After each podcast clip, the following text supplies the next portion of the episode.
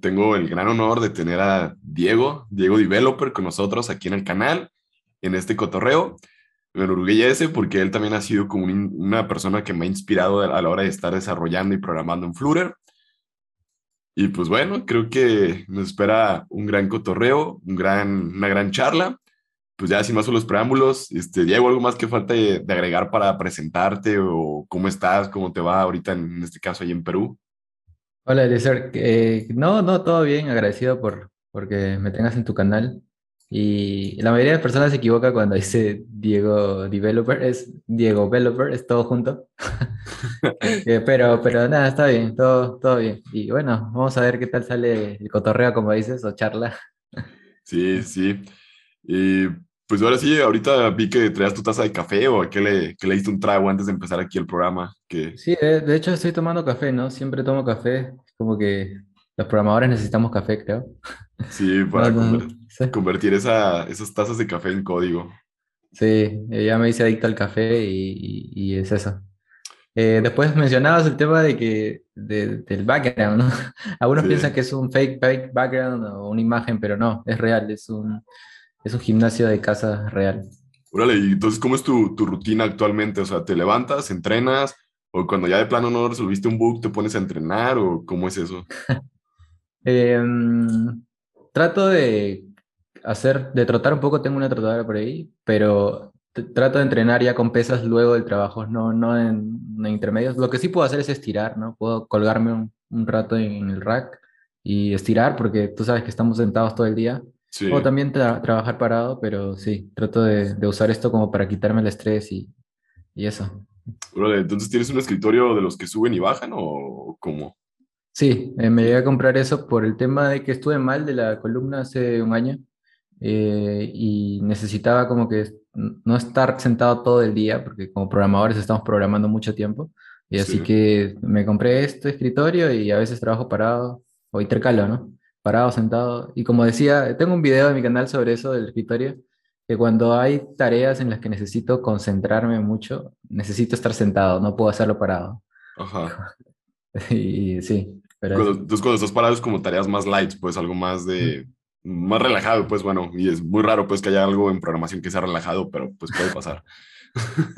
Sí, sí, o estar ahí conversando con el equipo, o reuniones, parado, pero cuando hay, necesito concentración en algo que está un poco complejo, entonces sí, sentado nada más. Órale, entonces, pues me imagino que pues, te levantas, entrenas, lo que me comentabas en la, en la caminadora, ya pues, después desayunas y todo, y ya te pones a, a programar, o hay algo más que hagas como en tu en tu rutina mañanera, pues que sea como algo indispensable, pues para ti. En la rutina mañanera, eh, no, eh, directo a programar, bueno, desayunar obviamente, pero no, no hay nada raro en mi rutina. Oye, yo sé que a lo mejor esta pregunta es media rara y todo el rollo, pero ya pues en Perú que se acostumbra a desayunar y todo, o sea, me da, me da curiosidad porque pues las cosas que hay en México a las que hay en Perú pues son diferentes y todo, y los hábitos que unos tienen como personas Allá que, allá, allá, pues, ¿qué se suele desayunar habitualmente o qué, qué hay, pues, de comidas? Aquí en Perú es muy común el pan, así le llamamos el pan, una masa de harina. Em, pero yo estoy, lo estoy variando con algo que se llama fajitas, eh, o rapiditas, perdón, que son, es como si fuera una masa delgada donde puedes ya ponerle algo, pero también se puede desayunar huevos revueltos, eh, bueno, hay variedad, ¿no? De cosas. ¿Cómo, cómo hace? Y bueno, y una taza de, café o un jugo, un refresco. Sí, ¿Cómo, sí. ¿Cómo hacen allá en México? Pues varía, porque acá es como que tacos a cualquier hora del día. es como que hay, sí, tacos de buen de formas, o a veces que fruta, o a veces que huevos también revueltos, como comentabas, o el menudo, o este.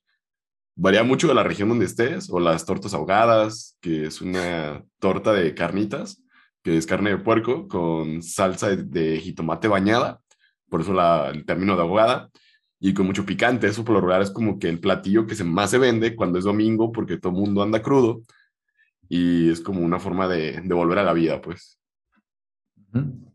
Sí. El picante. Sí, el picante. Allá no sé qué tanto se, se acostumbre pues a comerlo. Hay gente que sí le gusta mucho el picante. En mi caso no, no, no soy mucho, no soy muy fan del picante, pero hay gente que sí come mucho picante, ¿no? Le echa ají a todo, todo lo que puede. Ají, vale. es la palabra de picante, entonces. Ají. Ají, órale.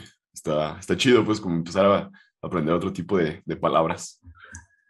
Oye, pues ahora sí ya, pues platícame cómo fue tu primer contacto con la tecnología, cómo fue que tuviste acceso a una computadora, pues tus primeras experiencias o primeros pasos, pues no sé si ya sea en tu infancia, en tu adolescencia, porque pues cada persona lo ha tenido diferente. Sin embargo, ¿cómo fue tu, pues, tu caso, tu historia? Uh, eso fue hace muchos años, hace, bueno, bueno, cuando, cuando tenía, creo que ocho años, no me acuerdo, que compraron aquí una computadora a mis padres, una, en ese caso no existía ni las Pentium 1, ni Pentium 2, ni, era una 386 que tenía DOS nada más y me parece que después vino con Windows, um, ¿cómo se llamaba el Windows? Ya me olvidé.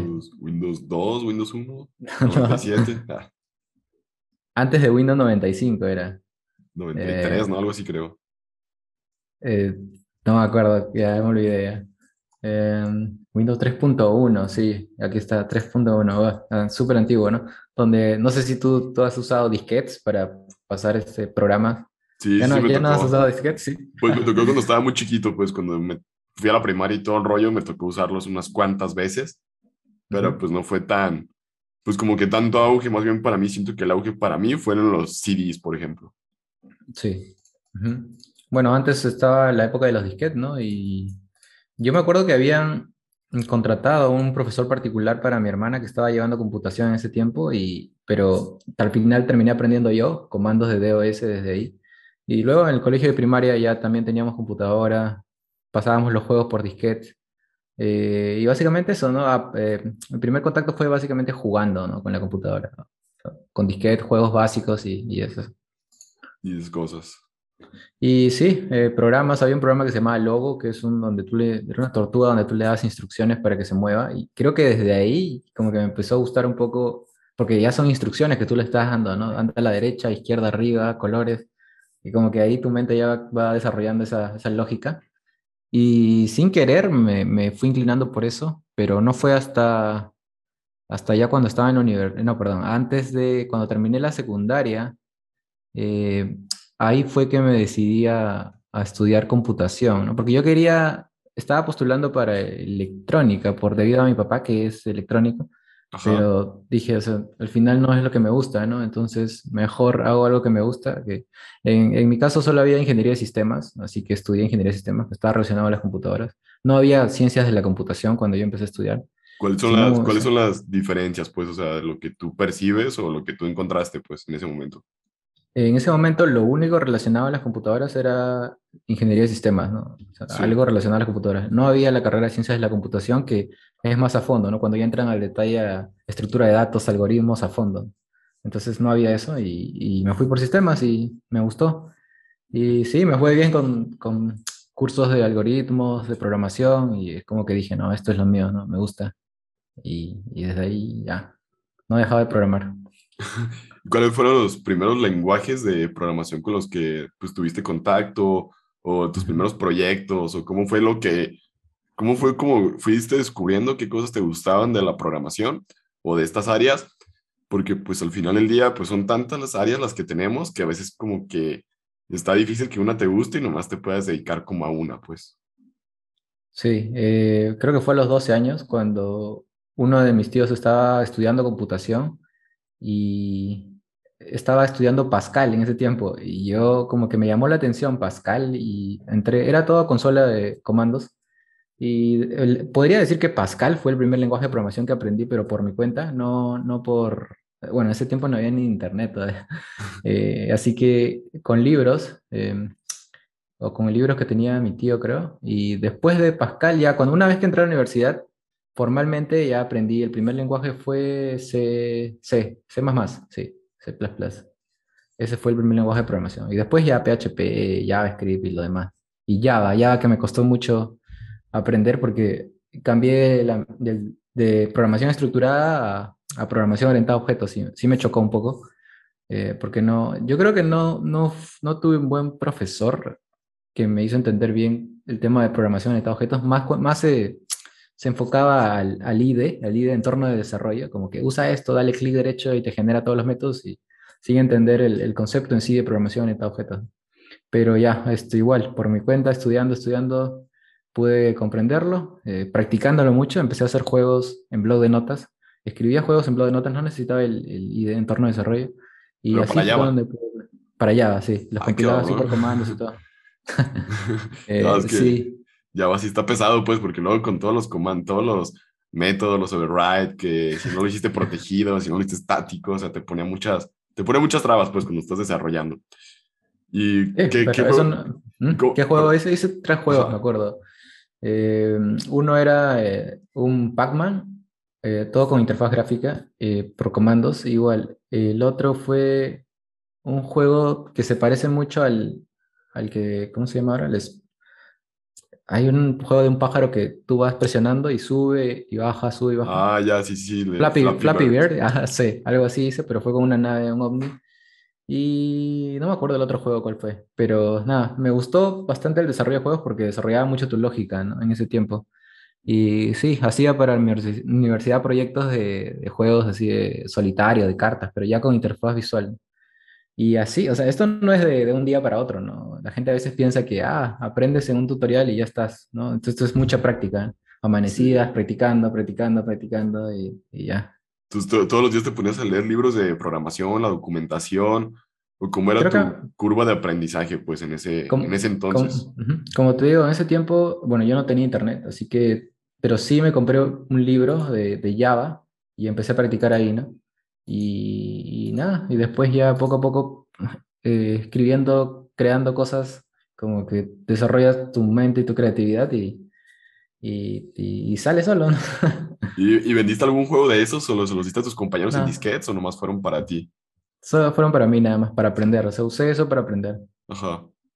Y ya, y ya después de eso, ¿qué, ¿qué vino después de ti de la universidad? O sea, ¿qué, ¿cómo te desenvolviste laboralmente? ¿Qué hacías? ¿O qué eran, pues, como tus ambiciones, pues, en ese momento? Porque, pues, es como que una pregunta que todos nos hacemos cuando vamos a egresar. Pues ahora sí, ¿qué, como, ¿qué sigue para uno, pues? Buena pregunta ahí. Em, como ya sabía Java, habíamos visto Java Web, creo. No, no llegamos a ver Java Web en la universidad, ni eso. Entré a mi primer trabajo de practicante y que me contactó un amigo que estudiaba, ya estudiaba en la universidad y, y trabajaba. Entonces empecé a hacer aplicaciones web con Java, backend y frontend, con JavaScript, JSP en ese tiempo. Y fui aprendiendo así, o sea, como junior, eh, aprendiendo, cometiendo un montón de errores, equivocándome, escribiendo código muy malo. Eh, estaba en una fábrica de software, tuve también mentores ahí que, que podía guiarme de su código. Y mm, sí, básicamente fue Java, JavaScript y, y JSP en ese tiempo. Pero esa fue la tecnología que usé, digo. Y fue enfocado, en ese tiempo no había aplicaciones móviles, no había Android, no había iOS. Entonces así estaba con backend y frontend, nada más. Eh, y sí, me gustaba programar, ¿no? Muy aparte de que en la universidad no estaba tan, o sea, la, la mayoría de personas pensaban que programar era para personas, no era necesario una carrera en la universidad, bueno, no era necesario, pero como que menospreciaban un poco el término de programador, ¿no? Es como que un programador, como que un obrero, tú tienes que aspirar a ser un project manager, un jefe de proyecto, así como que no me gustaba, ¿no? Así que eh, decidí irme por la programación y, y, bueno, así empecé. Solo backend y frontend, no había mobile. ¿Y en ese entonces también hacías proyectos de freelancer o, pues por decir así, si alguien te contrataba o nomás estabas así como de full time en la, en la empresa donde estabas? Es que estaba estudiando y trabajando, ¿no? Ah, estás estudiando y trabajando. Entonces, ¿cómo era tu, pues, tu ritmo de vida? Pues, o sea, ¿a qué hora estudiabas? ¿A qué hora trabajabas? ¿Cómo le hacías con las tareas? ¿Cómo te, pues, organizabas? Pues, porque, pues, sí, es la verdad, es todo un reto cuando uno lo hace. Y pues, ¿cómo, ¿cómo fue tu experiencia? A ver, el trabajo era de 9 de la mañana hasta 4 de la tarde, creo, y después me iba a la universidad, estaba cerca, me iba a la universidad, la universidad era la tarde hasta la noche, y ya no me acuerdo en qué tiempo estudiaba. Yo supongo que, o sea, los cursos de programación casi no era necesario estudiar porque era muy natural, no estabas como que trabajando de eso, entonces, ¿para qué vas a estudiar? Eh, y los cursos sí, no relacionados a la programación, habían cursos de física, de matemáticas o de circuitos eléctricos. sociales o algo. Sí, eh, eso sí tenía que estudiar, ¿no? Eh, pero como ya estás en los últimos, los últimos ciclos, como que ya no hay tantos de esos cursos, así que sí. Órale, sí. muy, muy pesado fue, pero sí, se pudo. Sí. Y ya después cuando acabas la carrera y seguiste practicante, buscaste como otro lugar donde trabajar o cómo te fuiste pues ya pues desenvolviendo en tu área profesional, qué, pues qué más áreas de la programación empezaste a conocer ya que estabas como en las empresas o qué, qué más pues, qué más pudiste como darte cuenta ya estando en un ambiente laboral. Em, esto, como estuve viendo mucho Java en ese trabajo, em, luego llegaron los dispositivos Android entré a otra empresa ya como full time, eh, ya como estaba en un nivel un poco más alto en cuanto a ingeniería, estaba como ingeniero software ahí. Eh, y entonces seguía trabajando en Java backend. Eh, y entonces ahí es donde llegan los dispositivos móviles, ¿no? Y me acuerdo que llegó Android, era creo que 1.5 Cupcake, algo así. Era un dispositivo HTC G1 que tiene un teclado. Era el primer dispositivo que tuve de Android. Eh, muy antiguo y bueno, como Android anteriormente o hasta ahora se programaba en Java, entonces me fui para ahí, ¿no? O sea, pero por mi cuenta, o sea, aprendí, ya sabía Java, entonces simplemente leer un poco, ya había internet, ¿eh? leer un poco de la documentación, ejemplos de internet eh, sobre cómo hacer aplicaciones eh, Android. Y así fue como me fui metiendo al mundo de las aplicaciones. Luego empecé a hacer mis propias aplicaciones que, que ya no están en el store, pero tenía aplicaciones ahí. Y hice una aplicación en, eso fue, bueno, después de aprender un poco de programación móvil, eh, me fui a otra empresa, a otra fábrica también, donde ya estaban como que haciendo proyectos para otras empresas del extranjero eh, móviles. Entonces Android, ahí fui y, aprendí mucho más, ¿no? De lo que ya sabía, eh, con el equipo, haciendo proyectos. luego también vi iOS, ahí también salió como que un proyecto iOS, ¿no? Entonces, aprender iOS por mi cuenta. Entonces, aprendí Objective-C en ese tiempo. Eh, ahí no vi Swift, fui full Objective-C, entonces... O sea, más bajo nivel todavía. Hacía aplicaciones Android con Java y iOS con Objective-C. Y nada, me gustaba mucho. Ahí me di cuenta que las aplicaciones móviles eran lo mío, me gustaban mucho. ¿Por qué? Porque las podría, las podía tener ahí en la palma de mi mano, ¿no? O sea, tienes el celular ahí, lo puedes llevar donde sea, puedes crear lo que tú quieras. Y en ese tiempo fue donde creé una aplicación propia. Eh, aquí tenemos un sistema que se llama el Metropolitano, donde hay buses que se conectan entre em, lugares. Y ahí fue donde creé una aplicación con realidad aumentada. Que el video lo tengo en mi canal, que es un video de hace 10 años, creo. Que es el primer video que está en mi canal. Y esa aplicación te permitía ubicar las estaciones eh, por GPS, con GPS y todo. También podías usar la cámara para ver a qué distancia está con realidad aumentada. Y esa aplicación tuvo un buen impacto en la gente, era gratuita, hasta que salió en medios aquí en, Perú. Eh, en un canal también me citaron para una entrevista para la televisión. Fueron al lugar donde trabajaba. Y fue una experiencia muy bonita que me abrió muchas puertas, ¿no? Es que eso siempre digo, ¿no? Que hacer proyectos y es como que tienes una vitrina ahí donde tú puedes exponerte y las demás empresas pueden verte y estás en los ojos de todos y pueden decir, oye, este quiero a este para mi empresa o quiero crear algo con él. Es como que te, te abre puertas. Por eso siempre recomiendo que hagan su portafolio, ¿no? En este caso de, de la tecnología que deseen, no necesariamente Flutter, y que se hagan ver, ¿no? Eh, no por un tema tampoco de, de, creerse, sino por un tema de compartir también, porque estás compartiendo conocimiento, ¿no? Y eso ayuda. porque pues a lo mejor la aplicación que tú comentabas de realidad aumentada le puede servir a otra persona que quiere desarrollar algo similar y tú ya tienes los conceptos básicos, la, pues ahora sí, la teoría, la práctica y todo, pues sería más, pues ahora sí, implementarlo. Y cuando uno lo sabe en un lenguaje, lo puedes implementar en otro, más como buscar la, la sintaxis o los métodos que requieren las librerías o las propiedades, pues. Sí, y esa aplicación nació como una necesidad, ¿no? Porque yo usaba mucho el Metropolitano antes y Quería algo que, para no, no olvidarme todas las estaciones que había, entonces la creé, me sirvió y dije, ¿por qué no la subo al Play Store para todos? Y, ya, la subí hace muchos años. Eh, y hice otras aplicaciones en el Play Store así muy básicas para ese tiempo. Eh, pero, ¿sabes qué? Voy a contar como anécdota que estuve, estuve haciendo apps hace muchos años, hace 10 años o 9 años, Android, que, me empecé a generar dinero en el Play Store con esos, en base a anuncios. Pero esa aplicación lo que hacían eran, hace tiempo estuvieron de moda mucho los memes. Eh, había una página que se llamaba cuantocabrón.com donde había memes muy graciosos, donde lo que yo empecé fue a hacer este screen scrapping, ¿no? Entonces capturaba, capturaba la información de su web y, y, lo ponía en la aplicación y en base a anuncios generaba dinero. Y estuve así mucho tiempo, sí pude generar buen dinero, pero obviamente eso no es válido, no, no es legal porque tienen este, como que ciertas condiciones o temas legales y tuve que, ah, me acuerdo que Google eh, me mandó varios correos porque tenía que cambiar el nombre. Una de las aplicaciones que hice fue una que se llamaba Meme WhatsApp también y donde podían usar stickers dentro del WhatsApp. Em, en ese tiempo no había stickers, sino como que podía, eh, jalaba la información de memes de algún lado, y las mostraba y las podía usar como imágenes ¿no? dentro de la, del WhatsApp en ese tiempo. Em, y me acuerdo que Google me dijo, oye, necesitas cambiar de nombre a, a tu aplicación que se llamaba meme WhatsApp, no le pongas eh, WhatsApp, WhatsApp. ¿no? Y yo como que en ese tiempo ignoraba los correos, ignoraba, ignoraba y le estuve ignorando bastante tiempo hasta que Google me dijo, ya sabes que tu cuenta me la, me la borro. Y la borró y perdí todas mis aplicaciones que tenía ahí. Eran como cuatro o cinco creo que tenía en ese tiempo. Sí. Y, y, nada, aprendí, me quedó como lección revisar los correos, eh, revisar los copyrights también de, de, cada cosa que vas a usar. Y, y nada, pero fue una experiencia bonita que aprendí mucho de eso.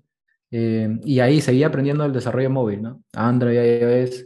Me fui a otra empresa ya como líder ya de aplicaciones móviles. Eh, y seguía en fábricas, ¿no? Y bastante, he estado mucho en fábricas de software eh, enfocada a aplicaciones móviles desde ese tiempo. Y luego ya me fui a una fábrica aquí en Perú que tenía proyectos extranjeros. Y ahí fue donde aprendí Swift, con iOS, seguí viendo iOS, Swift, Android, Kotlin, ya como que fui actualizándome.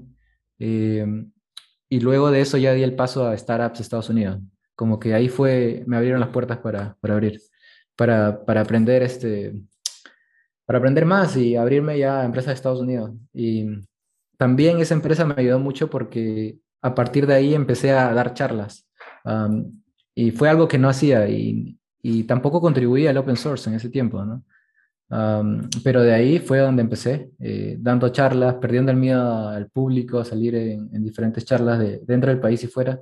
¿Y de qué eh, hablabas o de qué eran tus primeras pues, charlas, conferencias o...?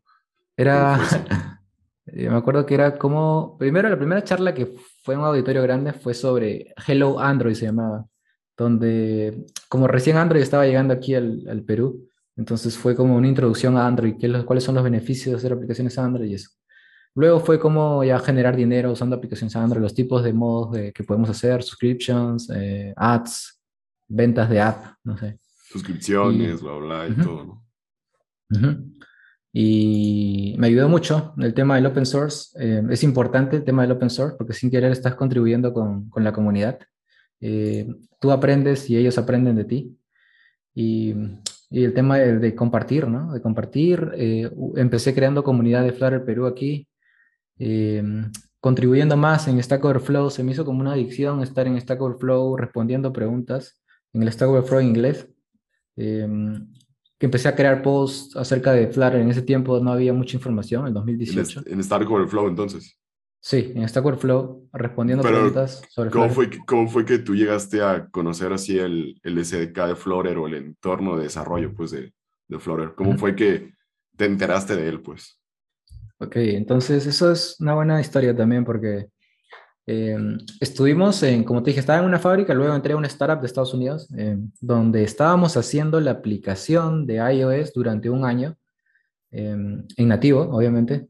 Y luego de pasar el año, como que el CEO, que es también, era también el CTO, o sea, sabía de tecnología, se preguntó, ¿no? Entonces, ahora, luego de que acabemos la app de iOS, vamos a tener que hacerla en Android nuevamente.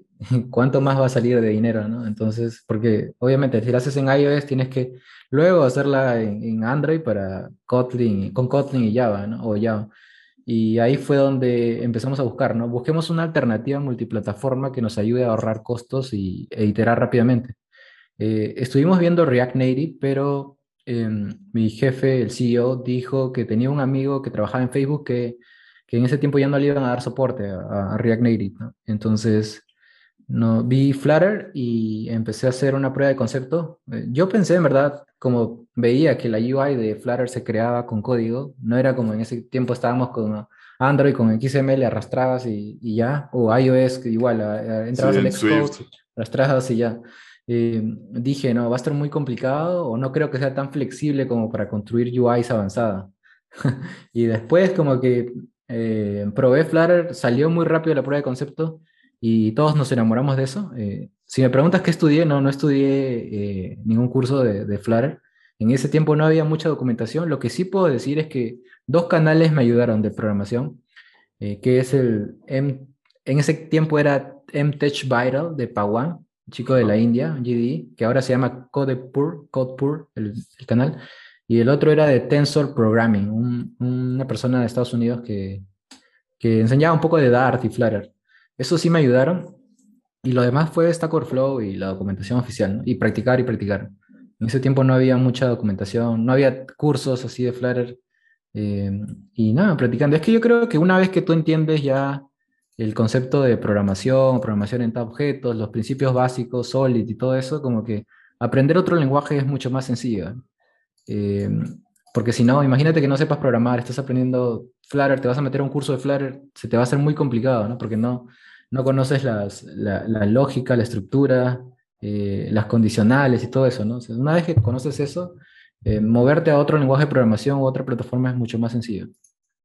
Sí, la verdad sí comparto esa opinión contigo porque pues ahora sí yo siento que las bases para aprender así Flutter o cualquier otro pues entorno de desarrollo y lenguaje de programación, pues primero hay que saber primero las bases, que pues como los cuatro pilares de la programación orientada a objetos, eh, el, algoritmos, la lógica, o sea, como dos, tres detallitos antes ahora sí ya de meterte de lleno, porque bueno, en mi caso yo en la universidad empecé con C++, ya después nos metieron que parte web, luego Java, esto, lo aquello, pero yo siento que a veces si alguien quisiera empezar con algo como duro, yo siento que a veces sería lo mejor como C++, porque como toda esa parte, la sintaxis, la estructura de los datos, bla, bla, es algo que después pues se repiten en casi todos los lenguajes. A lo mejor pues Python es algo que le vale madre dónde pongan las cosas, pero pues es algo muy similar pues desde mi punto de vista y experiencia. Y pues ahora sí, pues ya con, pues, con todo lo que comentas, pues la verdad sí, sí concuerdo contigo. ¿Y cómo fue que tuviste la idea de crear la comunidad de Flutter Perú o cómo te nace eso de contribuir al open source por lo que estabas platicando ahorita? O sea, ¿cómo fue esa, esa pues eso de decir, bueno, pues ahora voy a regresar algo de lo que me han dado? ¿Cómo fue tu pensamiento? El open source fue algo interesante porque fue una reunión que tuve con una persona que es, es un CEO de una empresa que se llama Amigo Cloud. Eh, tuvo una reunión donde él tiene su empresa en San Francisco nos juntamos y empezó a hablar de eso, ¿no? De la contribución open source, que era algo muy importante, y lo cual yo no tenía nada, no contribuía en nada yo, solamente consumía código de lo que veía y no contribuía. Y fue poco a poco abriéndose, ¿no? Debido a que Flutter es open source, como que no veías mucha información de Flutter, yo me dije, ¿por qué no contribuir, ¿no? ¿Por qué no crear post? Y luego de eso tuve un acercamiento con, con la persona encargada de, de Google, de ver todo el tema de, de los experts y me dijo ¿no? que sería una buena idea que cree una comunidad en, eh, en Perú. Entonces, como que empecé a crear la comunidad con, con un par de amigos, con Renzo y Eric. Eh, creamos una cuenta Meetup. Eh, ahí sí la estuve pagando yo mensual. Hicimos una conferencia, una primera conferencia. Fue difícil hacer una primera conferencia, un primer Meetup aquí en Perú porque las empresas a las que tocábamos las puertas para que nos auspicien no, no querían como que prestarnos el local porque no, no conocían Flutter, no, no, nadie había escuchado de eso, dijeron, ¿qué es eso? ¿no? Entonces, solo hubo una empresa que, que, nos, nos permitió su local, pero no nos dio, como siempre daban comida y esas cosas, no nos dio, así que fue Avantica, que ahora es Encora, eh, nos abrió las puertas de su local, eh, apostaron por eso y bueno, ya después la comida lo, lo pagamos entre nosotros. Eh, y nos sorprendió que el primer meetup la gente estuvo muy interesada porque Normalmente aquí los meetups no se llenaban tanto, eh, pero en ese meetup hubieron como 40 personas y nos sorprendió porque era, ¿Ya habías hecho un, un, meetup anteriormente a ese? No, de, eh, de, de, Android había, había participado en meetups de Android. Ah, pero o sea, tú estabas como, como conferencista y ahora estabas como organizador y la, la parte de la charla, el, todo, pues. Sí, y también expuse, ajá, organizador y también di una charla de introducción a Flutter. Y, eso, fue eso, las contribuciones, estar en Stack Overflow, como que en, eh, creando proyectos open source, contribuyendo. También empecé a crear package de Flutter. Em, y fue eso que me ayudó a que me nominen para ser Google Developer Expert o GD. Y sí, antes era como que necesitabas cumplir ciertos requisitos para que te nominen y, y bueno, pasé las entrevistas eh, por un expert, por Googler y, y, ya, y me nominaron y fui expert desde el 2018 y he estado también viajando a conferencias en ese tiempo antes del COVID, a dar charlas en Latinoamérica y también di una en, en San Francisco cuando fui a, a, a un evento de expert eh, di una charla también donde estaban la gente de Google y, la gente de, los experts también. Y también salí en el canal de, de Flutter, me acuerdo. Eh, eh, cuando hablaron de Package, fuimos a Silicon Valley y nos invitaron a las oficinas de, de Google. Fuimos tres personas para ese video. Y nada, salí ahí con Philip al costado, también estaba Andrew. fue una experiencia muy chévere, ¿no? Porque, o sea, mi inglés no es bueno, pero igual, ¿no? Es como que querían gente que mandara un correo, ¿no? Los expertos. Algunos se, se, anota para dar una charla de algo, de algo que quieran mostrar y como que yo me apunté, ¿no? Dije, ¿por qué no? O sea, a pesar que mi inglés sea malo, digo, ¿por qué no?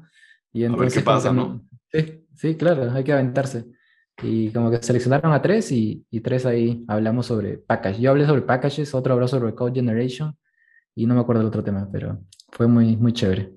¿Y cómo fue que te postulaste o te postularon a ti para ser un Google Expert? O sea, ¿qué, qué, significa eso? La verdad no lo había escuchado ese término, por eso prefiero pues ahora sí que pues me compartas qué, qué significa toda esa parte. Los Google Developer Experts son personas que comparten el conocimiento sobre una tecnología en específico. En mi caso fue Flutter y Dart, eh, pero hay experts de varias categorías en Google, como puede ser de Firebase, de Cloud, eh, de Google Maps también he visto que hay experts, de Machine Learning. Em, y te nominan gente de Google o algún otro expert que ve que estás contribuyendo con la comunidad. Entonces ve que estás contribuyendo y te nomina y luego de esa nominación llega a manos de Google y empiezan a hacer validaciones ¿no? sobre tu perfil. Oye, ¿qué tanto contribuyes? ¿Qué tanto impacto tienes con la gente? Eh, según eso, pasas al, al, nivel de las entrevistas, a la etapa de las entrevistas. Eh, y es como un reconocimiento, no, no, Google no te paga por ser expert ni nada, Qué gacho, ¿no? pero sí ayuda mucho en temas de eh, los beneficios, digamos, que, sean, que son, son este, cuando no había COVID, Google nos pagaba los pasajes para viajar a, dar conferencias a cualquier país, parte de, en mi caso, Sudamérica. Y también me ayudó con viajes a, a Estados Unidos eh, y también para el hotel y esas cosas. Así que ayuda los viáticos y todo. Sí, ajá. Y para el Google I.O. también nos dieron entradas y todo. Wow. O sea que sí, tiene sus beneficios, ¿no? Oye, ¿y qué tal fue la, la, experiencia estar en San Francisco, en las oficinas de Google, ahí con los, pues ahora sí, con los meros meros, y estar pues cotorreando, o sea, como tú por tú, platicando con ellos, este, viendo como todo lo que hay detrás de Flutter, o sea que, o de, bueno, todo lo que hay detrás de Google, porque pues Flutter es una parte de Google y todos los servicios que tiene. ¿Cómo fue esa experiencia, pues, de estar ahí en San Francisco? Fue, fue genial. Eh, puedes conocer a todas las estrellas, así como los rockstar que aparecen en el canal de Flutter, que ya muchos se han ido de ahí, hay nuevas personas, pero eh, genial porque nos hacen entrar a Google. Eh, en, ese, en ese tiempo nos invitaron al almuerzo. En Google tiene como buffet de comida, tú puedes pedir la que quieras, agarras tu plato, te haces tu cola y te dan.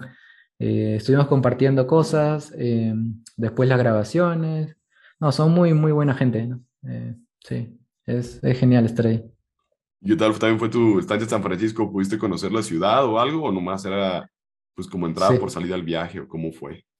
En ese caso sí, me quedé un par de días más, creo, con, y con unos amigos hicimos tours por ahí. Por, me acuerdo que había una isla del Alcatraz, creo. Sí, la de la cárcel.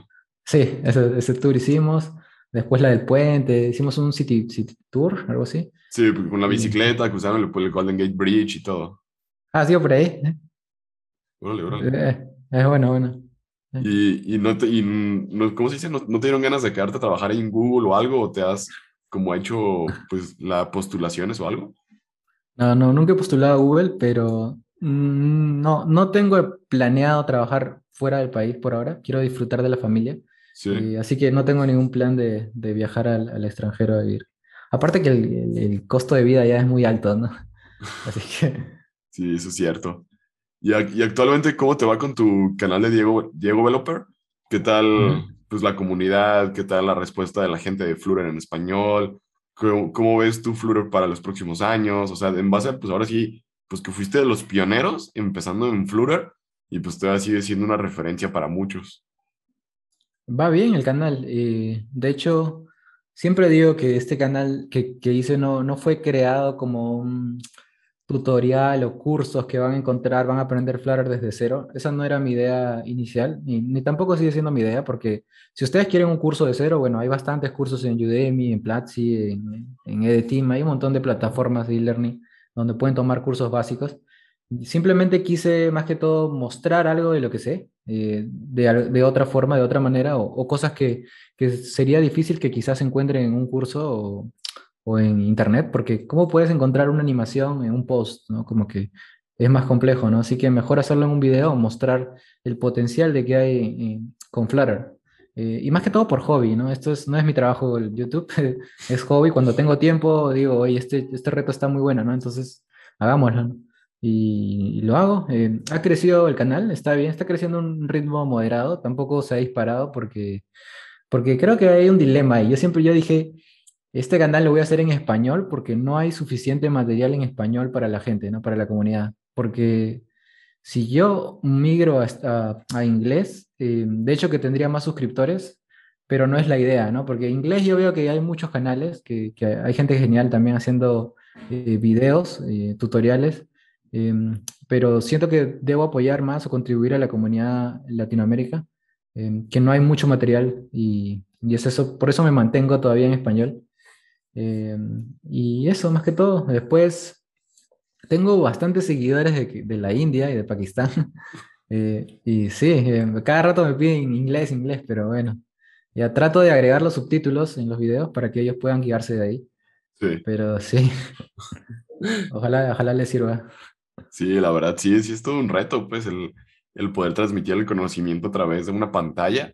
¿Cómo te has sentido tú, pues, con ese proceso, pues, de que tú a lo mejor tú lo entiendes de una forma, pero para ti qué tan complejo ha sido el poderle transmitir el conocimiento que todas las personas lo pueden entender cuando vean tu video. Porque, o sea, es como que yo imagino cuando yo hago mis videos en mi caso, como que le estoy hablando como si fuera mi papá, fuera una persona que nunca he tocado como Flutter y tratarles de darle a entender así como con palabras más coloquiales lo que pueda. Sin embargo, ¿cómo lo haces tú, pues? O sea, ¿cómo es tu forma de cómo piensas cuando haces el video? ¿Cómo vas a transmitir el conocimiento? Porque ya es como ponerte del lado de creador, del lado de maestro. ¿Cómo te va a ti pues en esa parte? ¿Cómo le haces para eso? Eh, a veces me dicen, ¿no? ¿Por qué no creas cursos en Udemy o, o no sé, en una plataforma? Yo les digo porque no soy profesor y, y, tampoco tengo la idea de ser un profesor, porque yo respeto mucho a los profesores. Es un trabajo increíble el que hacen de generar un sílabo, crear contenido.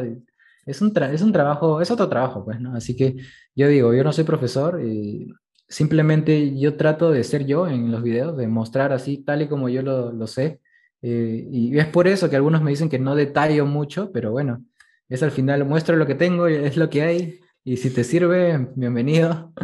Y, y, es eso, o sea, no, no me preocupo tanto por, uy, voy a enseñar desde lo básico, desde cero. No, simplemente muestro lo que, lo que hay.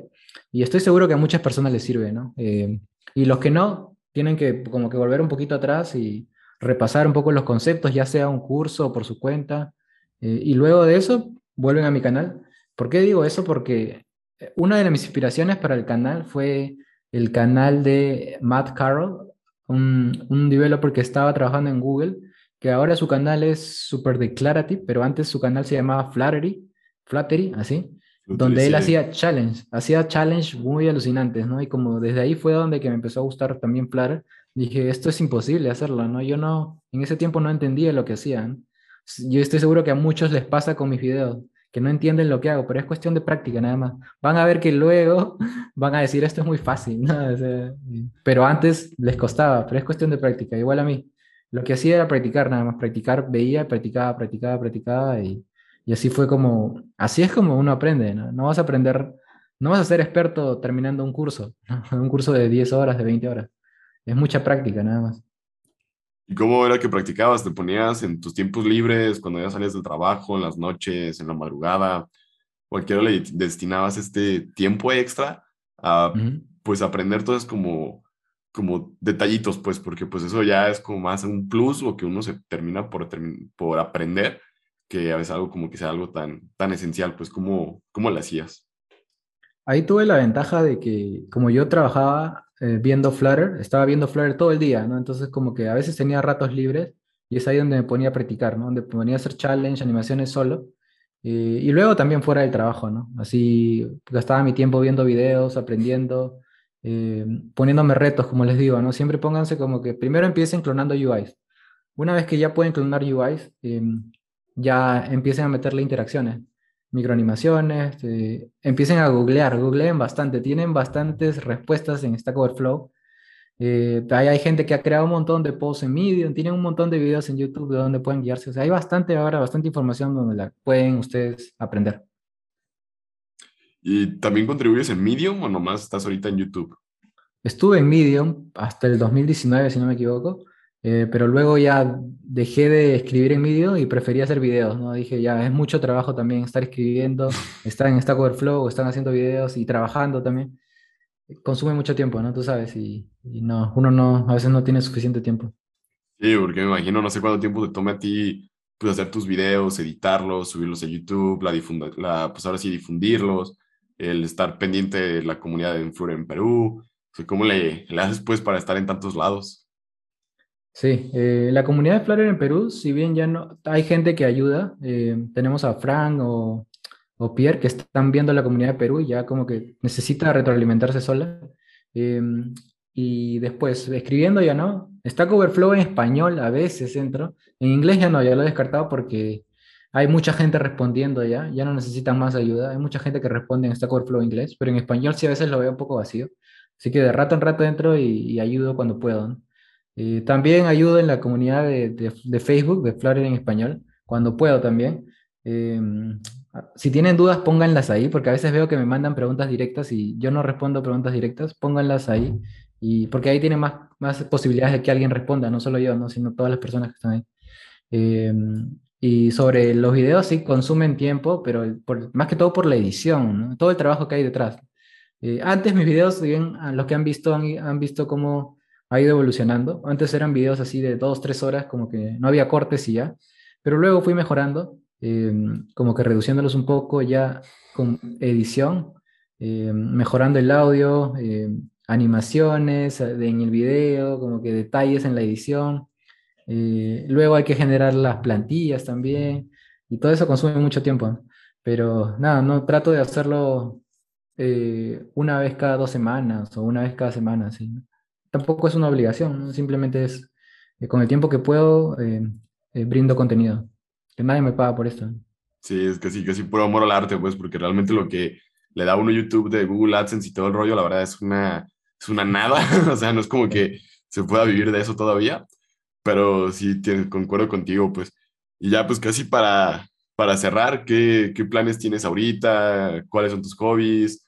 Si es que se puede saber en qué proyecto estás trabajando como por tu cuenta o algo, pues. Eh, hobbies, de vez en cuando entrenar, ver películas, Netflix, nada más. Em, no hay más, tampoco se puede hacer mucho en, pandemia. Sí, tristemente. sí. Después, eh, ahorita estoy evaluando unas alternativas de trabajo eh, para, creo que sería para el siguiente mes ya, em, pero todavía no tengo nada definido, estoy evaluándolas para un trabajo full time y de, proyectos personales no tengo ahora, por el momento no tengo, solamente el canal de YouTube. Eh, seguir creando contenido así, creciendo en YouTube. Em, pero proyectos personales todavía no tengo. Eh, ah, bueno, tengo dos proyectos personales, pero no son recientes, sino de hace cuatro años ya. Son dos aplicaciones que tengo en el Play Store, que ya tienen más de 500.000 descargas. Eh, una es pseudocódigo, no sé si algunos la han escuchado, pero bueno, a nosotros ya como que ya no nos sirve porque ya sabemos programar, pero para los estudiantes de programación, pseudocode les ayuda a crear pseudocódigo en el lenguaje español, eh, inicio, variable, ¿no? escribir, todo eso, y les ayuda a compilar ese código y mostrarte un resultado. Porque no sé tú, pero yo aprendí algoritmos en papel. Entonces, escribir, sí, no, condición, todo eso en español. Y cuando el profesor revisaba, agarraba el papel y decía, ah, sí, está bien, ¿no? Entonces toma tu nota. Pero no había una forma para nosotros de que digamos, oye, en verdad está bien, o cómo puedo saber, cómo puedo probarla. No había. Entonces, pseudocode lo que hace es interpreta ese código y es como que lo compila, bueno, lo interpreta y te muestra un resultado. Es como si tuvieras un compilador ahí de C++, pero es el lenguaje español. y también sirve para portugués. Y eso lo están usando estudiantes de, de universidades y profesores también me han escrito que lo están usando. es para, para Android, solo para Android porque está en Android nativo. Java. En Java, sí, porque fue hace muchos años. ¿Y ese proyecto todavía lo sigues como manteniendo vigente? O sea, ¿lo sigues pensando en sacar actualizaciones y llevarlo más lejos o algo más, pues? ¿O ya es como, pues que nomás siga estando funcional las nuevas versiones de Android y ya? ¿O qué tienes planeado? Sí, solamente por ahora estoy pensando que funcione nada más. No estoy agregando nuevos features por el tiempo. Y nada, estoy generando dinero con ads, pero es como que ayuda para pagar el servicio de luz, ¿no? Como que no es mucho sea, que es algo como insignificante, ¿no? Más bien como dejando, estás dejando como tu huella, pues más bien. Sí, claro, ayuda mucho también un tema como un portafolio, ¿no? Oye, tú has creado esta aplicación, lo usan miles de personas, genial. Eh, y la otra que es Quick Printer, que esa sí le estoy dando mantenimiento, estoy creando features. Es una app de, que actúa como driver de impresoras de ticket. Si tienes una tiquetera, esas impresoras de mano, Bluetooth, Wi-Fi, esas que he visto que hacen preguntas a veces, cómo integrarse. Quick Printer y se, tiene ya la conexión, maneja la conexión con estas impresoras, ya sea Bluetooth, Wi-Fi o USB. Eh, entonces tú simplemente pones buscar impresora, la encuentras, se conecta y la agrega. Y, y, se puede integrar desde, tú puedes crear una aplicación X, Android, para mandarle información o datos a la aplicación que tengo para que imprima los datos que tú quieres. Entonces es como un driver por eso. Por medio de Android Intents tú puedes mandarle datos y imprime. He creado comandos personalizados para, imprimir letras grandes, negrita, eh, subrayada, QR, imágenes y todo eso, ¿no? Se llama Quick Printer y eso también tiene, esa creo que tiene 200.000 descargas, algo así. Y ahí como genero dinero con suscripciones. Ahí no estoy usando ads, sino subscriptions. In-app subscription se llama. Em, ¿Cómo hago? Cuando, la, aplicación es gratis, así que tú puedes probarla. Si tienes una impresora chica o portátil, eh, Solo que cuando tú imprimes el ticket te aparece al final printed by Quick Printer, ¿no? ah, printed using Printer. Entonces es un pie de página y también creo que la presión gratuita te limita a QR, no puedes imprimir QR. Pero ya si se suscriben, como que ya puedes usar todo eso y te borra el pie de página. Mm. Entonces, esos serían mis proyectos personales que ese sí sigo manteniendo. Eh, ahora estoy codeando Java también. Y es eso planes con el canal, seguir creciendo, seguir compartiendo contenido y nada más, ese soy yo.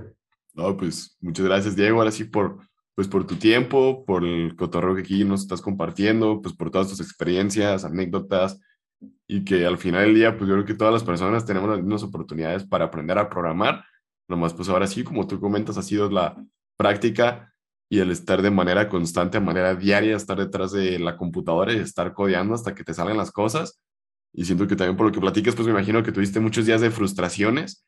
Y ya, pues por último, ¿cómo lo hacías tú para lidiar con los bugs o cuando no te salían las cosas? Pues porque siento que se vuelve algo muy importante, porque a veces uno pierde la fe o la motivación o las ganas de programar cuando a uno no le salen las cosas. ¿Cómo lidias tú con eso?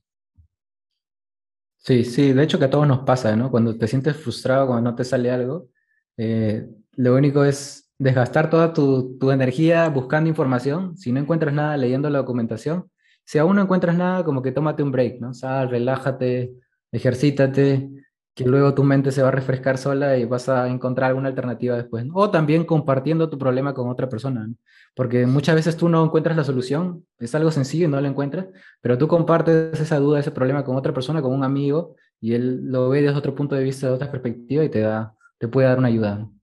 Órale, órale, sí, cierto. Concuerdo con, así con tus opiniones. Y pues ya creo que de mi parte sería todo. ¿Algo más que tú gustes para agregar para cerrar? Em, que practiquen, practiquen mucho. Eh, si, no digo que los cursos estén mal, están bien, son un complemento, pero un curso no te va a volver experto. La, práctica hace al maestro, como dicen, y practicando vas a llegar a ser experto y, y siempre hay algo que aprender. La verdad, y no, se olviden que, no se olviden de mi canal, Diego Veloper, suscríbanse. Sí, pasen a su canal a suscribirse, pues para darle las gracias por la forma así del que nos dio su tiempo y esta entrevista. Y pues de mi parte ha sido todo. Muchas gracias, Diego. Y esperemos volverte a tenerte pronto aquí en el canal o yo en el tuyo, viceversa, pero pues seguir en contacto. Y pues gracias por todo este conocimiento que el día de hoy nos has compartido.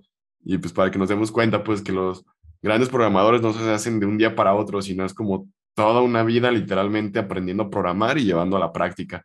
Y pues creo que tú eres un ejemplo de eso. Y pues gracias por también inspirarme a mí para aprender Flutter y estar compartiendo conocimiento y ahora colaborando aquí contigo.